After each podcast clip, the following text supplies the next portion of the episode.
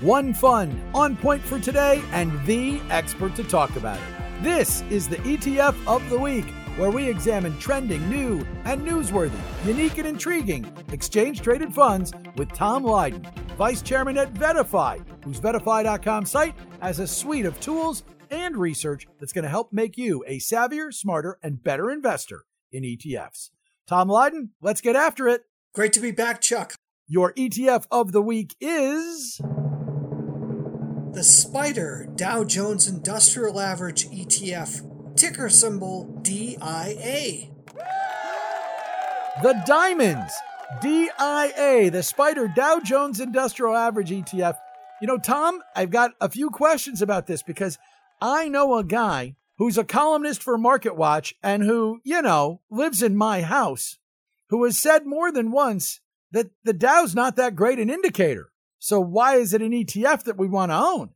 So the Dow is not a great indicator as far as the broad general market. However, if you look at the underlying constituents, and Chuck, you know them, they're good, they're long lasting.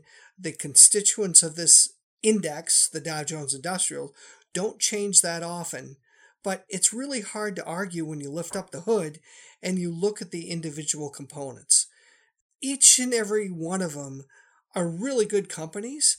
However, I think the big thing that we're looking at the markets today, and you and I have talked about this, there are about eight companies that are dominant in the performance of the market year to date.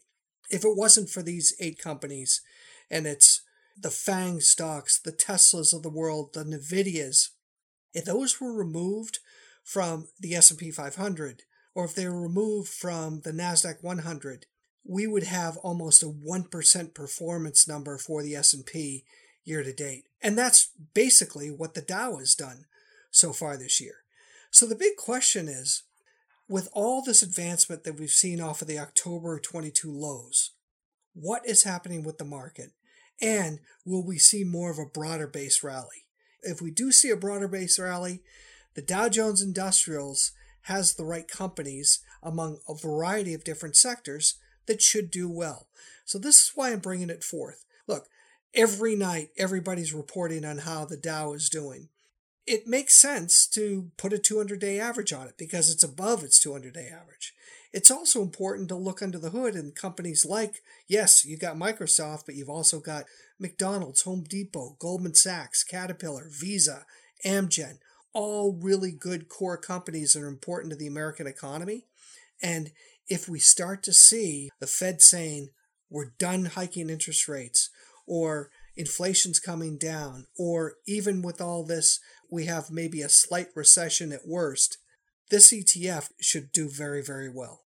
Is this a bit of a sentiment play? In other words, with the Dow having lagged the NASDAQ because it only has Apple and Microsoft from among the magnificent seven that have been driving so many of the returns at this point. But a lot of folks saying things would broaden out. And again, as you point out, if the Fed says, hey, we're done and we're really going to be done when it comes to rate hikes and the rest, do we wind up playing this on a sentiment basis, which means because let's face it, every single person in our audience has some of, if not all of these companies, if they own any sort of growth fund that gets into large caps. So this is a bit of a portfolio tilt. Give yourself whatever and ride the sentiment wave. Is that what's at play here? I don't think it's a sentiment wave. I think I think it is a diversification wave. Look, those top seven are those top eight companies that have done so well year to date. My fear, Chuck, is what if they pull back? And then the rest of the market continues to do well. What you don't want to do is be overweight in those eight companies now. Not to say that they couldn't continue to advance, but if they do continue to advance, there's a, a good probability that the rest of the market's going to go with them.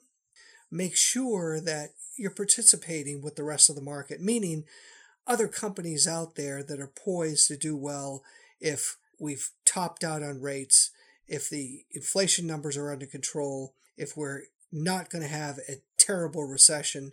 And with valuations the way they are today, stocks in many cases are relatively cheap to what we've seen in, in an extended period of time. Making the point of understand what you have in your portfolio, understand when you're overweighted in certain sectors or with certain companies because diversifying into an ETF like this, A, you're going to know how it's doing every night because everybody on the news is reporting to you regularly. But number two, you've got companies that aren't in the spotlight, but they are broad based components of the markets. And if the market does well, these companies will do well. Tagging on some things that we've done in recent weeks, you had a point where you put the QQQE, the equal weighted version of the, the Qs, into the ETF of the week. And when you're looking at going after the big brand name, broad market sorts of things, equal weighted or not, there's another side to this, which would be could we do this with a total market fund? Like if somebody's listening to ETF of the week and they heard you do that one and they're hearing you do this one, could this just be, you know, hey, go with a total market or you want to be more specific, you want to be more nimble? You could surely go with a total market, and total market includes both US and international. It includes both large cap and small cap. This is just an example, Chuck, in bringing this ETF to the surface that there's some other good companies out there that if we see the market follow through on the buildup that they've had so far, these companies will probably participate. And I think more than ever, if you're concerned about your portfolio today, you got to lift up the hood. You have to understand if you're invested and you feel good about it, is it because you have a high correlation to the S&P 500? And if you do, most of that growth, the vast majority is based on the backs of 8 to 10 companies. So, if you've got money on the sidelines and you want to add it because you're starting to feel good, you maybe don't want to put it into the S&P 500 or the Nasdaq 100 if you already have representation because why not diversify into other companies that are poised to do well and are priced better at this point in time from a valuation standpoint if we continue to see this uptrend develop. 200 day moving average play, you said, and it has just gone above the 200 day moving average recently. That's another reason for talking about it, Chuck, because look, from a general market standpoint, if major indices like the Dow go above their 200 day average, that's another good sign. It doesn't mean that it's going to continue to move to the upside. It's just from a technical standpoint, something that's positive if you're looking out there in the market and trying to feel good about your portfolio going into the second half of the year. It's the diamonds, DIA, the SPDR Dow Jones Industrial Average ETF Trust, the ETF of the week from Tom Lydon at VettaFi. Tom, great stuff as always. See you next week. Thanks, Chuck. The ETF of the Week is a joint production between VettaFi and Money Life with Chuck Jaffe. And yes, that's me, and you can learn all about my hour long weekday podcast by going to moneylifeshow.com or by searching for it wherever you find great podcasts. Now, if you want to find great information on working with exchange traded funds, make sure you check out VettaFi.com. No better place than that for finding details that will help you become a savvier, smarter investor in ETFs. They're on Twitter at Vetta underscore five. And Tom Lydon, their vice chairman, my guest, he's on Twitter too. He is at Tom Lydon.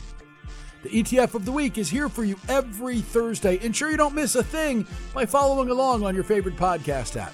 We'll see you again next week. We look forward to it. And until then, happy investing, everybody.